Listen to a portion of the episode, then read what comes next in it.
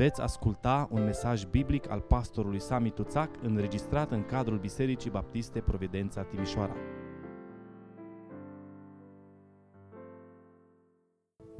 Vă invit să deschidem împreună Sfânta Scriptură în Evanghelia după Matei, capitolul 26 și vom citi de la versetul 26 și până la versetul 29 pagina 956 în Sfânta Scriptură. Matei, capitolul 26, începând cu versetul 26.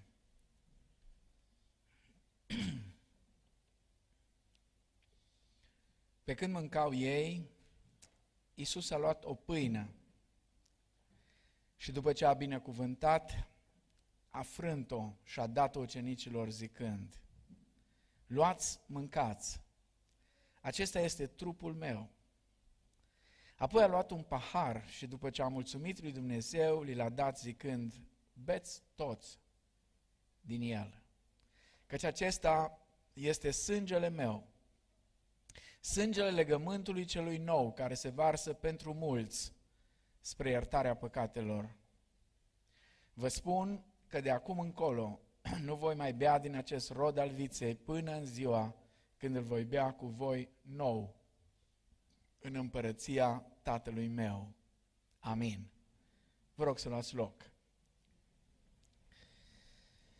Așa cum spuneam la început, Domnul Iisus Hristos și-a petrecut ultimile ore din viața lui pământească într-un cerc intim și liniștit împreună cu apostolii lui. Le-a poruncit să meargă și să pregătească o cameră de sus acolo în Ierusalim și în prima zi a prasnicului, a zimilor, s-au întâlnit să mănânce Paștele împreună. Se pare că era casa unui prieten. Probabil că le-a închiriat casa aceea. Se pare că gazdele n-au fost acasă. E evident că n-a fost niciun servitor acolo și nu era nimeni care, după obiceiul oriental, să le spele picioarele. Atunci când veneau călătorii, când se adunau împreună într-o casă, întotdeauna era cineva. De obicei era un slujitor. Ori, în cazuri mai speciale, când musafirii care veneau erau de rang mai înalt, însuși gazda lua ligheanul cu apă, ștergarul și le spălea picioarele. Erau prăfuiți, venind pe drumuri în sandalele acelea cum umblau atunci. Era nevoie de asta. Nu era nimic spiritual neapărat în chestiunea asta, era o chestiune strict culturală, dar în același timp avea de-a face și cu o atitudine a inimii. Trebuia cumva să te smerești ca să te apleci și să iei picioarele prăfuite de pe drum a cuiva și să le speli. Se pare că în seara aia, când s-au adunat la cină împreună, la cina pascală, n-a fost nimeni, niciunul dintre apostoli, destul de umil ca să își asume cumva sarcina aceasta. Poate că se datora și faptului că numai cu puțin timp înainte trăseseră o ceartă bună. S-au certat pentru că au vrut să știe cine este cel mai mare dintre ei. Și au avut loc niște discuții serioase. Și Domnul Isus le-a spus cum poți să devii mare în împărăția lui Dumnezeu după alte reguli și standarde decât în lume. Împărații pământului domnesc și stăpânesc peste supușii lor, spunea Domnul Isus, dar între voi nu trebuie să fie așa. Și pentru că nimeni, spune Ioan, și înainte de a ne întoarce înapoi la textul din Matei 26, aș vrea să ne uităm un pic, să vedem cum se desfășoară seara aceea. Spune Ioan în versetul 4 că Domnul Isus, spre rușinea lor, a tuturor celor care erau acolo, le mai dă o lecție. S-a sculat de la masă, s-a dezbrăcat de hainele lui, a luat un ștergar și s-a încins cu el și apoi a turnat apă într-un lighean și a început să spele picioarele ucenicilor și să le șteargă cu ștergarul cu care era încins. Știți că a fost o discuție acolo. Petru, când a văzut lucrul acesta, a ripostat imediat și a spus, Doamne, nu se poate să-mi speli Tu mie picioarele. Domnul nu numai că le-a spălat pe a lui Petru și pe a celorlalți, a spălat până și picioarele lui Iuda. Acum, sincer, totdeauna am avut impresia că la Iuda îi miroseau picioarele mai rău decât la ceilalți. Cel puțin în seara aia îi miroseau urât de tot picioarele lui Iuda și nu numai picioarele. Și totuși, Domnul Isus face gestul acesta și pentru Iuda. Și îi spală picioarele. Și apoi, după ce face gestul acesta, le explică și spune, voi mă numiți învățătorul și Domnul și bine ziceți că sunt. După ce sigur îi întreabă, înțelegeți voi ce v-am făcut eu? Adică Domnul Isus are un scop mai înalt decât simplu fapt că era o chestiune de rânduială culturală care trebuia făcută și până la urmă chiar de igienă. Era un fel de, cum facem astăzi în timp de pandemie, că mereu și mereu ne dăm cu dezinfectant pe mâini, așa era spălatul ăsta pe picioare, era necesar. Mai ales dacă aveți în minte un pic cum arăta o masă de Paște într-o familie evrească. Nu erau scaune cum e la noi și nu stăteau uh, așa așezați la masă cum sunt în, în uh, tabloul lui Da Vinci. Nu, pur și simplu stăteau întinși. De obicei așa într-o parte și vrei, nu vrei, picioarele unuia ajungeau înspre nasul celuilalt. De aceea era necesar, erau lucrurile necesare. Însă Domnul Isus întreabă, înțelegeți voi ce v-am făcut eu? Adică vrea să le demonstreze că avea în vedere ceva mai mult decât simplu ritual care uh, trebuia cumva făcut. Și apoi le spune, deci dacă eu, Domnul și învățătorul vostru, v-am spălat picioarele, și voi sunteți datori să vă spălați picioarele unii altora. Acum, sigur, de-a lungul a două milenii de creștinism au fost și încă sunt adunări, au fost frați și surori, să știți, chiar și baptiști, care au practicat și încă practică fizic spălarea picioarelor. Și în Biserica Catolică există un ritual în Joia Mare, Papa spală picioarele a 12 cardinali în fiecare an. În ultimii ani s-au făcut anumite schimbări și papa a spălat picioarele unor copilași care erau bolnavi de SIDA. În alt an au spălat picioarele unora care erau în pușcărie pentru temir ce lucruri. Sigur, totul într-un gest care are de-a face cu smerenia și Domnul Isus, practic, asta a dorit să ne învețe. Nu neapărat că trebuie să avem un ligian cu noi tot timpul și să ne spălăm picioarele, mai ales că în contextul în care uh, trăim noi astăzi nu e cazul. Am experimentat odată o, un astfel de ritual și să știți că m-a impresionat. Mergând în Republica Moldova cu ani în urmă, într-o toamnă târzie și friguroasă, împreună cu o echipă venită din Statele Unite care avea obiceiul acesta să cumpere șosete curate și ghetuțe pentru copii din Moldova. Și ne duceam și veneau copiii și cu ghetele lor murdare și cu ciorapii de cine știe câte zile și dădeam jos și spălam piciorușele lor frumos și apoi curați îi încălțam.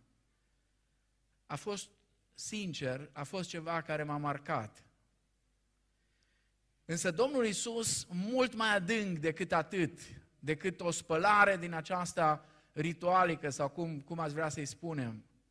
Domnul Isus vorbește despre faptul că între noi suntem datori să fim smeriți unii față de alții, să fim gata întotdeauna să ne coborâm mai jos decât ceilalți și să-i ajutăm. Pentru că eu v-am dat o pildă ca și voi să faceți cum am făcut eu, spune Domnul Isus aici. Apoi, în contrast cu această prioritate a dragostei care se sacrifică, i-a avertizat că unul din ei îl va vinde. A fost cumplit aspectul acesta în seara aceea. Și ca să înțelegi tot ce s-a întâmplat acolo, trebuie neapărat să citești pe toți cei patru evangeliști. Pentru că la un moment dat au început să întrebe, nu cumva sunt eu? Nu cumva sunt eu? Și Iuda întreabă și el, nu cumva sunt eu? Și spune, tu ești. Tu ești. Și apoi în Ioan spune când i-a dat bucățica, când i-a dat bucățica, Iisus a răspuns, spune Ioan asta, acela care îi voi întinde bucățica și o voi da. Și a întins o bucățică și a dat-o lui Iuda, fiul lui Simon, Iscarioteanu. Cum a fost dată bucățica, a intrat satana în Iuda, Iisus i-a zis, ce ai să faci, fă repede. Dar nimeni din cei ce își dau la masă n-a înțeles pentru ce îi zisese aceste vorbe. Și apoi spune Iuda, după ce a luat bucățica, a ieșit afară în grabă. Era noapte. Și se pare că Iuda n-a mai prins ce a urmat după. Le-a vorbit apoi și le-a explicat cum dragostea autentică se exprimă întotdeauna printr-o slujire umilă și cum lumea îi va cunoaște că sunt ucenicii lui numai dacă se vor iubi unii pe alții. Și apoi le-a vorbit despre plecarea lui în Ioan 14 și despre venirea mângâitorului care va rămâne cu ei. Mă voi duce, a spus el, dar nu vă voi lăsa orfan.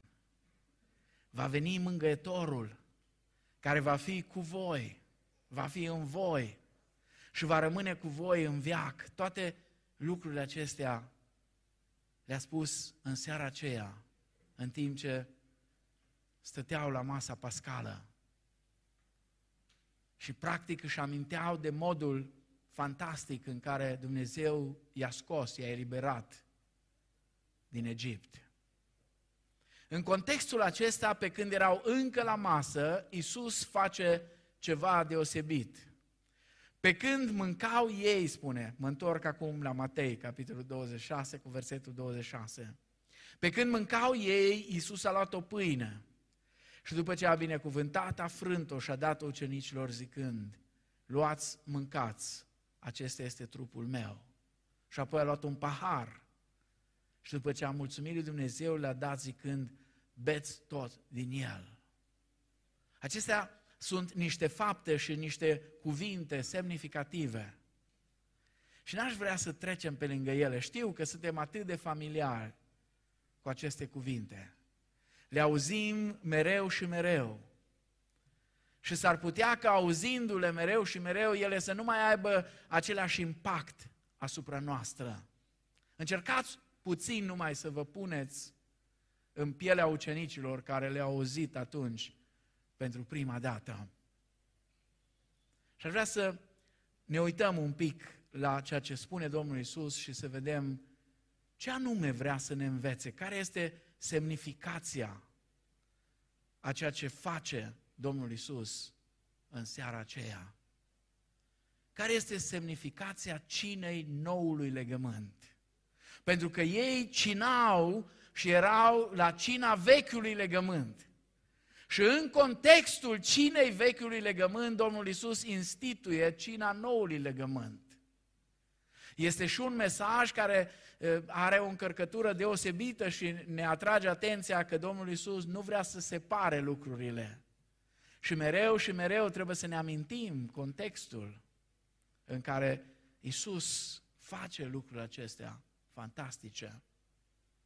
Ce învățăm din ceea ce Domnul Isus a făcut și a spus în seara aceea memorabilă de Joia Mare?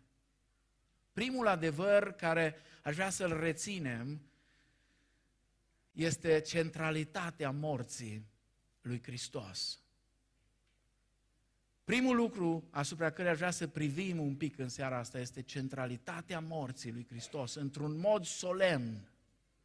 În ultima seară petrecută cu ei, Domnul Isus le-a dat instrucțiuni cu privire la moartea lui, cu privire la comemorarea lui. Nu trebuia însă ca serviciul acesta de comemorare să aibă loc o singură dată. Din potrivă, Domnul Isus le spune, faceți lucrul acesta spre pomenirea mea. Cu regularitate faceți lucrul acesta, cu regularitate amintiți-vă de seara aceasta, amintiți-vă de jertfa care am adus-o pentru voi, amintiți-vă de moartea mea. Să faceți lucrul acesta spre pomenirea mea. Ce să facă ei? Să copieze exact ce a făcut el. Așa cum el a luat pâinea și a frânt-o, așa să ia și ei pâinea și să o frângă. Așa cum el a binecuvântat, așa să binecuvinteze și ei. Așa cum el a luat paharul, așa să facă și ei. Așa cum el le-a împărțit pâinea și vinul celor care erau acolo, așa urma să facă și ei. Ce semnificație avea pâinea și vinul sau rodul viței? Cuvintele pe care Domnul Isus le rostește oferă și explicația. Acesta este trupul meu, spune el. Când a luat pâinea, spune, acesta este trupul meu. Și apoi când a luat paharul cu vin, a spus, acesta este sângele meu, sângele legământului celui nou care se varsă pentru mulți spre iertarele păcatelor. Ambele elemente, atât pâinea cât și vinul, vorbesc exact despre moartea lui Hristos. Despre cât de centrală este moartea lui Hristos pentru noi ca și creștini. Pâinea nu semnifica trupul viu care stătea împreună cu ei la masă, ci trupul care urma imediat să fie dat morții. Sângele, ă, ă, trupul, ă, vinul nu semnifica sângele care curgea prin venele lui, ci pur și simplu sângele care urma să fie vărsat pentru ei și pentru noi. Dragii mei, la cina Domnului nu ne amintim nici de nașterea Domnului, nici de viața Lui, nici de cuvintele Lui, nici de faptele Lui, ci ne amintim de moartea Lui. Amin? De moartea Lui. Nu că celelalte n-ar fi importante, dar moartea Lui Hristos este centrală, are o valoare extraordinară pentru noi. El a dorit să fie pomenit prin moartea lui mai mult decât prin orice altceva. Și încercați să vă gândiți la cum decurge un an bisericesc, dacă ar fi să-l numim așa. O dată pe an ne amintim de nașterea Domnului. Deși predicăm mereu știind că Hristos e viu, o dată pe an ne amintim efectiv într-un mod special de învierea Lui. Dar de moartea Lui ne amintim de fiecare dată când venim la cina Domnului. Și știți, sunt adunări care au o tradiție diferită de a noastră, care în fiecare duminică participă la masa Domnului. Pentru că vor să arate, vor să demonstreze centralitatea morții lui Hristos. Hristos a dorit să fie pomenit prin moartea lui mai mult decât prin orice altceva. Chiar dacă pentru unii lucrul acesta este o nebunie. Moartea lui Hristos pe cruce este o nebunie, este ceva de neînțeles, e o pricină de potignire. Pentru noi este fundamental, este central. Nu există creștinism fără moartea lui Hristos pe cruce. Nu există creștinism fără cruce. Nu există creștinism fără moarte. Așadar, primul lucru care Domnul Isus îl subliniază atunci când instituie cina este centralitatea morții Lui. Și aș vrea să reținem aspectul acesta. E important pentru noi. E important pentru relația noastră cu El, e important pentru creșterea noastră spirituală, e important pentru umblarea noastră, e important pentru veșnicia noastră. Dacă El n-ar fi murit pentru noi, dacă El nu și-ar fi dat viața pentru noi, noi am fi rămas în păcatele noastre. N-am fi avut niciun viitor. N-am fi putut să sperăm să intrăm în comuniune cu Tatăl n-am fi putut vreodată să ne închipuim că am putea să recâștigăm paradisul pierdut. Dar vedeți cât de interesant, spune Apostolul Pavel, printr-un om am pierdut paradisul și tot printr-un om l-am recâștigat, prin omul Isus Hristos. Primul Adam ne-a băgat în păcat și în probleme. Ultimul Adam ne-a scos din păcat. Pentru că oriunde a falimentat primul Adam și în orice aspect a falimentat primul Adam, Escatos Adamus, al, al doilea Adam e tradus la noi, dar este ultimul Adam, nu mai vine altul după el. A fost biruitor în fiecare aspect. Al doilea lucru care Domnul Isus îl subliniază, dincolo de centralitatea morții, Domnul Isus vrea ca ei să înțeleagă și scopul morții lui. Scopul morții lui Hristos. Cuvintele rostite de Domnul Isus și notate de Evanghelistul Matei cu privire la pahar nu se refereau numai la sângele său, ci și la legământul cel nou. La legământul cel nou, căci acesta este sângele meu, spune el, și apoi continuă sângele legământului celui nou, care se varsă pentru mulți spre iertarea păcatelor. Ce înseamnă asta? Prin vărsarea sângelui Domnului Isus Hristos la moartea Lui, Dumnezeu a luat inițiativa. Pentru că, dragii mei, când e vorba de mântuirea noastră, vă rog să rețineți asta, indiferent ce auziți, indiferent ce citiți, întoarceți-vă la Scriptură, pentru că din Scriptură veți înțelege că întotdeauna când e vorba de mântuirea noastră, Dumnezeu este Cel care a luat inițiativa. Amin? Dumnezeu este Cel care a inițiat mântuirea, care a gândit mântuirea, care a produs mântuirea. El este Cel care a făcut totul pentru mântuirea noastră. Prin vărsarea sângelui Hristos, Dumnezeu ia inițiativa și stabilește un nou pact, un nou legământ cu poporul său. Iar una din marile promisiuni ale acestui legământ este iertarea păcatelor. Cât de mult și-ar fi dorit evreul din vechiul legământ așa ceva. Acolo păcatele erau acoperite numai.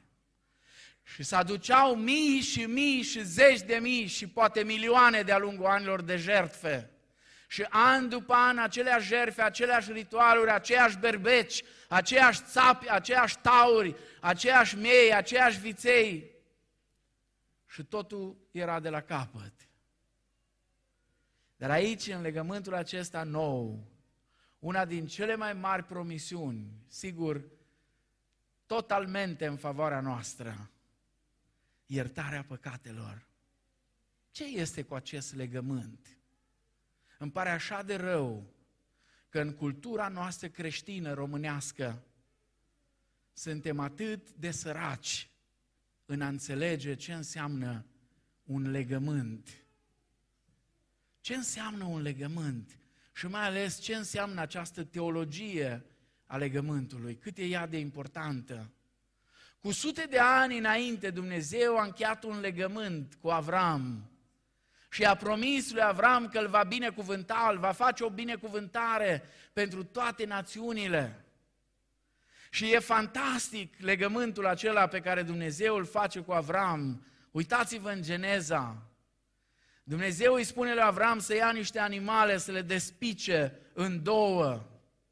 Pentru că așa era obiceiul și trebuia să treci printre cele două bucăți a animalelor, erau puse una lângă alta și trebuia să treci pe acolo și să spui dacă îmi voi călca legământul meu, așa să se întâmple cu mine cum s-a întâmplat cu animalele acestea. Și când veți citi cu atenție, veți vedea ceva fantastic. Veți vedea cât de milos, cât de bun, cât de îndurător, cât de plin de har este Dumnezeul nostru. E același Dumnezeu, să știți, tot așa plin de har era și în Vechiul Testament. Când a fost să treacă printre animalele despicate, a trecut doar el. Doar Dumnezeu a trecut, nu și Avram. Pentru că Dumnezeu a știut din ce suntem făcuți și că nu suntem în stare să ținem un astfel de legământ. Dar Dumnezeu a trecut pe acolo și a spus cu jurământ, așa să se facă cu mine. El creatorul, vă dați seama? El creatorul. Așa să se facă cu mine dacă îmi voi călca legământul meu. Apoi Dumnezeu a reînnoit legământul acesta pe muntele Sinai după ce l-a izbăvit pe Israel, urmașii lui Avram, din robia Egiptului. Și din nou legământul acesta a fost ratificat cu sângele unei jertfe, spune Exodul, capitolul 24, cu versetul 8. Moise a luat sângele și a stropit poporul zicând, iată sângele legământului pe care l-a făcut Domnul cu voi, pe temeiul tuturor acestor cuvinte. Și sigur, poporul a promis atunci, vom face tot ce ne-a poruncit Domnul. Numai că nu s-a întâmplat așa. Au trecut sute de ani în care poporul a părăsit pe Dumnezeu, a călcat legământul și a adus mânia lui Dumnezeu peste el. Dar într-o zi, într-o zi binecuvântată a fost ziua aceea. Dumnezeu i-a vorbit unea dintre proroci, lui Ieremia. Ieremia este profetul lacrimilor. Profetul lacrimilor. El are și o carte intitulată Plângerile lui Ieremia sau lamentațiile. Ieremia se lamentează mult, însă acestui profet al lacrimilor, Dumnezeu îi spune ceva. Dumnezeu îi vorbește despre viitor. În Ieremia, capitolul 31, versete 31 la 34. Iată vin zile, zice Domnul, când voi face cu casa lui Israel și cu casa lui Iuda un legământ nou. Nu ca legământul pe care l-am încheiat cu părinții lor în ziua când i-am apucat de mână să-i scot din țara Egiptului. Legământ pe care l-au călcat, măcar că avem drepturi de soț asupra lor, zice Domnul. Ci iată legământul pe care îl voi face cu casa lui Israel după zilele acelea, zice Domnul. Voi pune legea mea în lăuntru lor.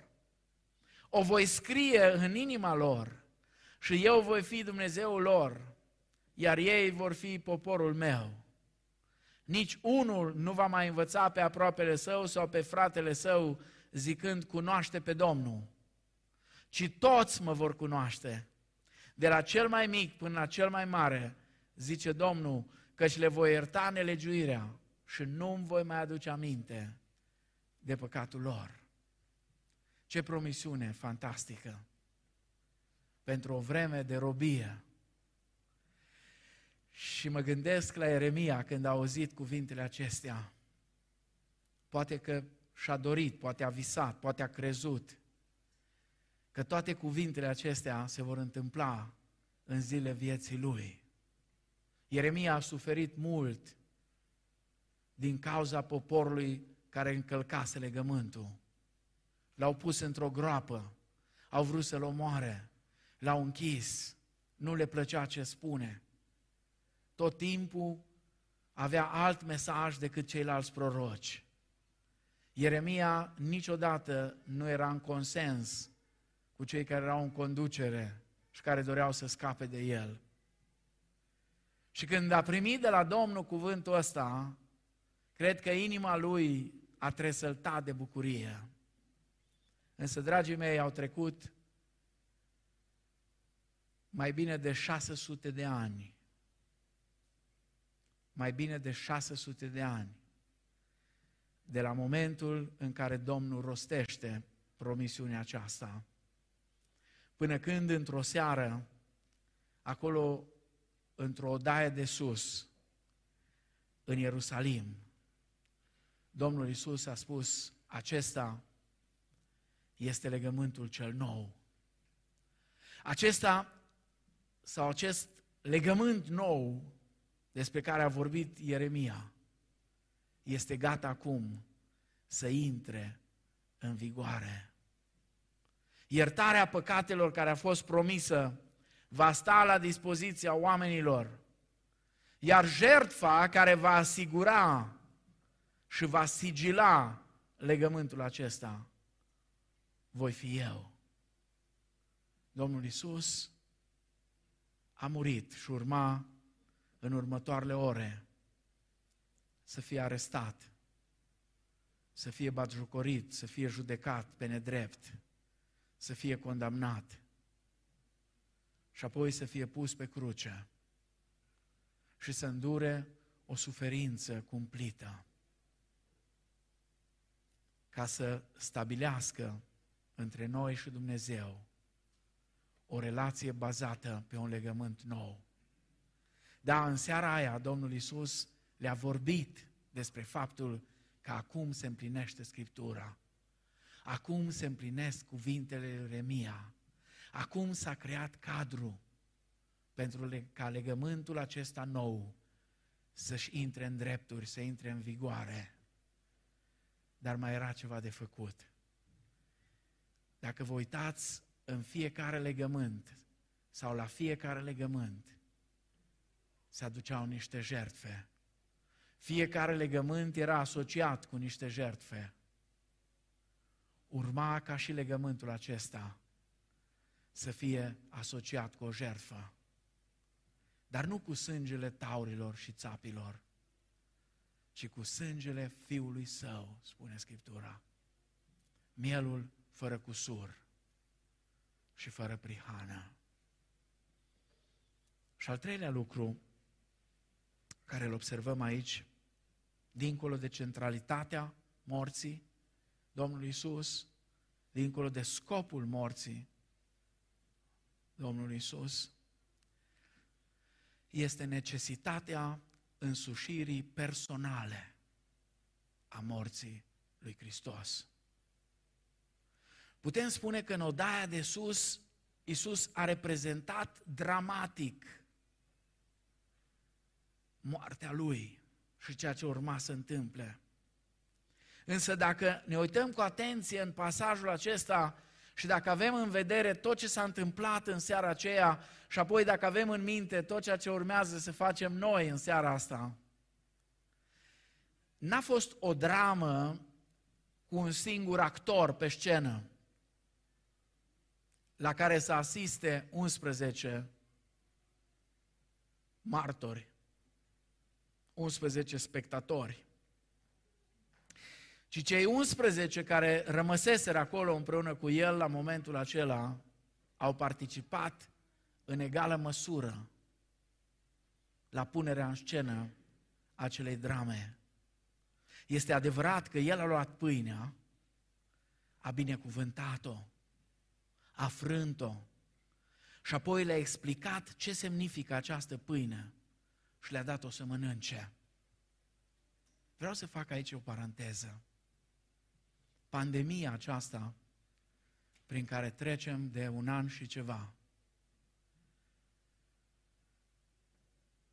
ne-a dus uneori în situații limită.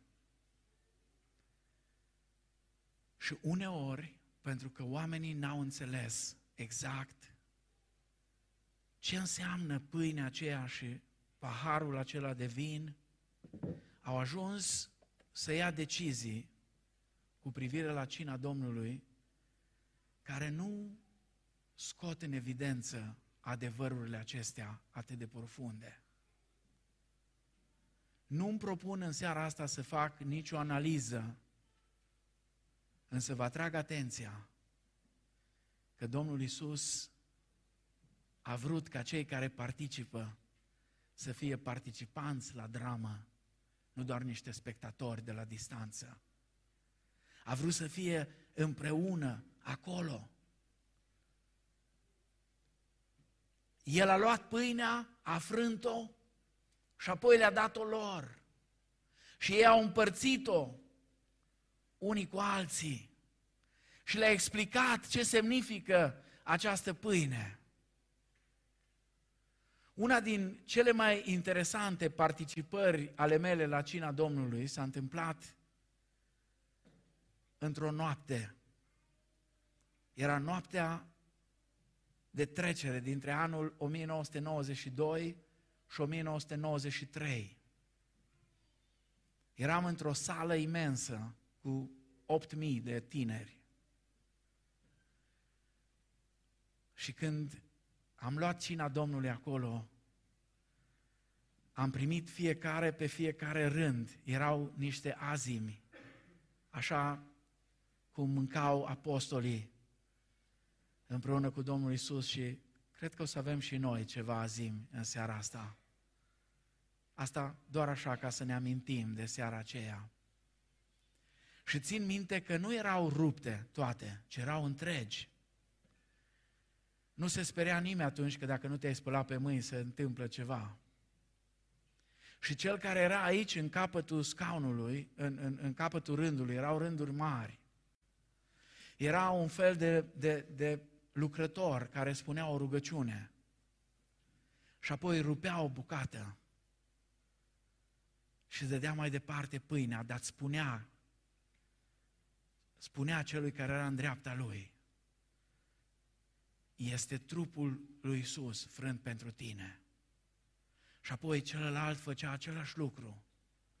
Și celălalt același lucru mai departe am fost profund, profund impresionat. Ceva similar s-a întâmplat în seara aceea. Domnul Iisus le-a dat pâinea și a spus, luați-o și împărțiți-o între voi. Luați-o și împărțiți-o între voi ca să înțelegeți că pentru voi se frânge trupul meu. Pentru voi este întins trupul meu pe cruce. Pentru voi, pentru păcatele voastre. Și la fel a făcut și cu paharul. Le-a dat paharul și fiecare a băut din el. Nu erau doar spectatori ai acestei drame, erau participanți în ea. Nu se poate să nu fi prins mesajul. Domnul Isus și-a dorit foarte mult ca ei să prindă mesajul, să și-l însușească, să-l înțeleagă. Dragii mei, e atât de important să înțelegem că atunci când ne apropiem de masa Domnului se întâmplă ceva fantastic, e ceva extraordinar. Împreună, împreună, suntem parte din această dramă prin care arătăm din nou și din nou ceea ce Hristos a făcut pentru noi. Așadar, după cum nu a fost suficientă frângerea pâinii și turnarea vinului, ei au mâncat-o și au băut-o și au băut. Tot așa nu a fost suficient ca el să moară. Ei trebuiau să-și însușească în mod personal beneficiile morții lui. Vă amintiți niște cuvinte pe care el le-a spus înainte de asta, în Ioan capitolul 6, au fost cuvinte grele și ele încă sunt și astăzi.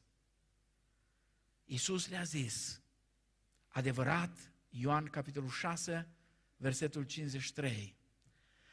Adevărat, adevărat vă spun, că dacă nu mâncați trupul fiului omului și dacă nu beți sângele lui, n-aveți viața în voi înși vă.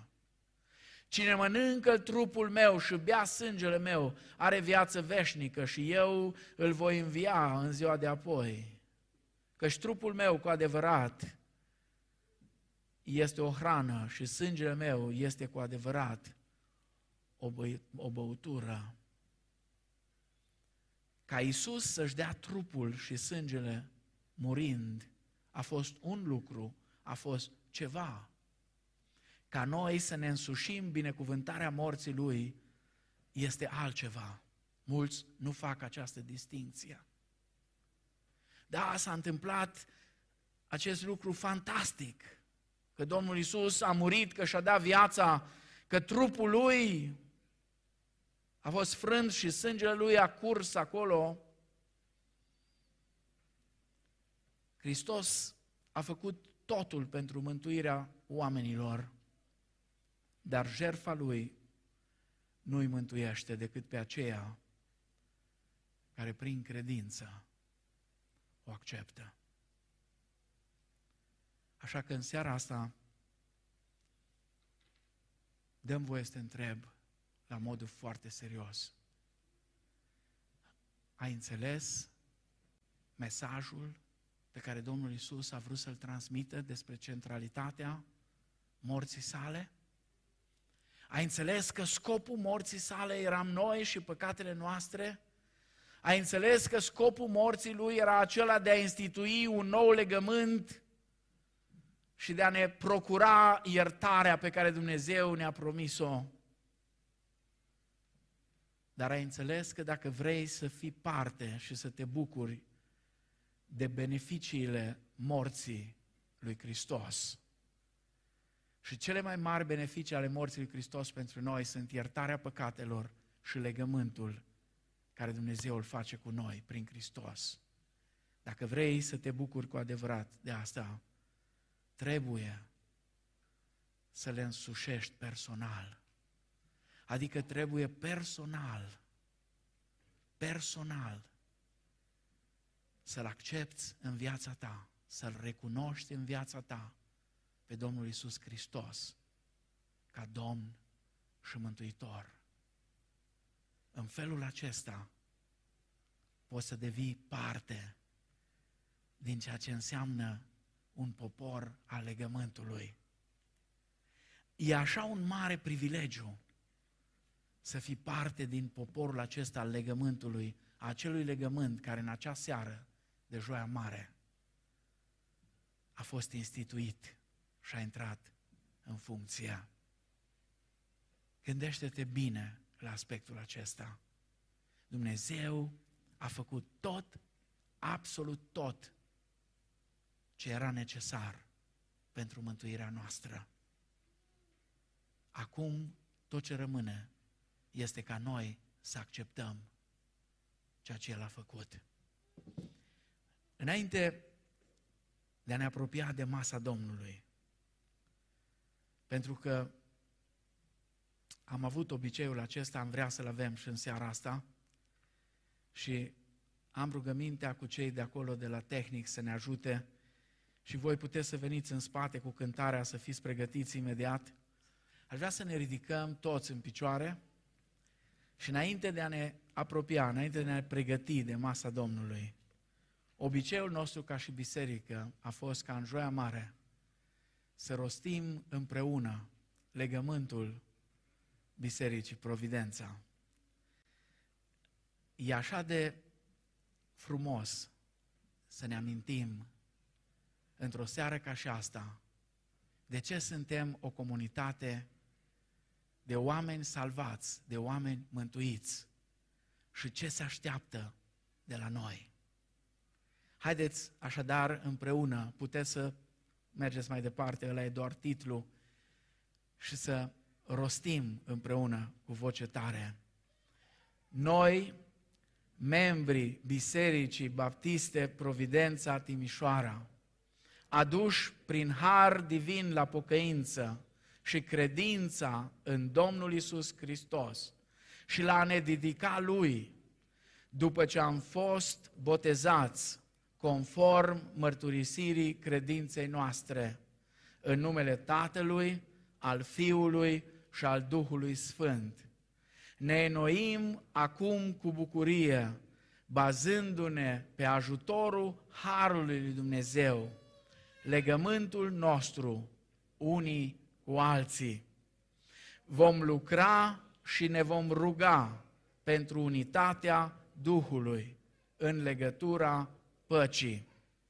Vom umbla împreună în dragoste frățească, cum se cuvine membrilor unei biserici creștine. Vom arăta grijă unii față de alții. Vom veghea unii asupra altora și ne vom sfătui și încuraja unii pe alții, după cum va fi nevoie. Nu vom neglija adunările noastre împreună și vom practica cu seriozitate rugăciunea pentru noi înșine și pentru alții. Vom depune orice efort pentru a-i crește în disciplina și în învățătura Domnului pe cei care vor fi în grija noastră. Și dându-ne exemplu în puritate și dragoste, vom căuta să aducem la mântuire familia și prietenii noștri. Vom sărbători împreună cu cei ce se bucură și vom căuta să ne purtăm poverile și suferințele unii altora cu blândețe și compasiune.